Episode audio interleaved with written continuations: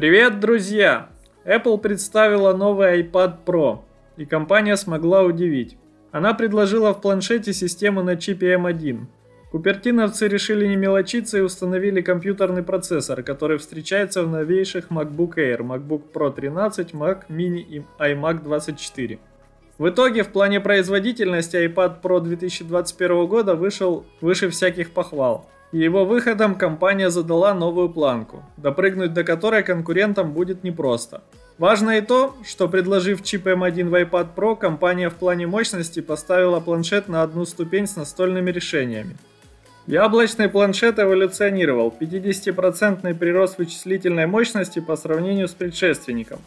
По своей сути iPad Pro стал компактным и мобильным компьютером, которому полагается много оперативной памяти, до 16 гигабайт.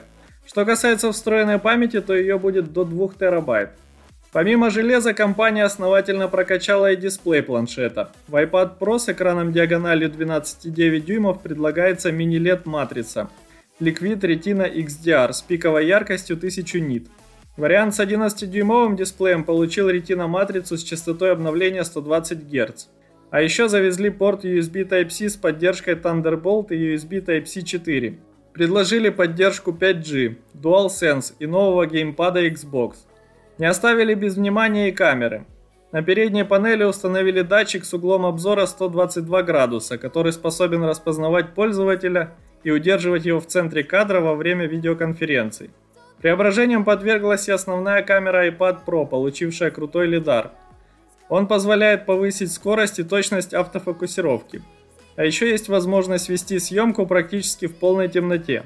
Оценили 11-дюймовый iPad Pro в версии с Wi-Fi в 799 долларов, а 5G вариация стоит 999 долларов. За 12-дюймовый планшет с поддержкой 5G придется отдать от 1299 долларов, а за вариант с Wi-Fi от 1099 долларов. Продажи устройства стартуют в мае, а сейчас компания начнет прием предзаказов.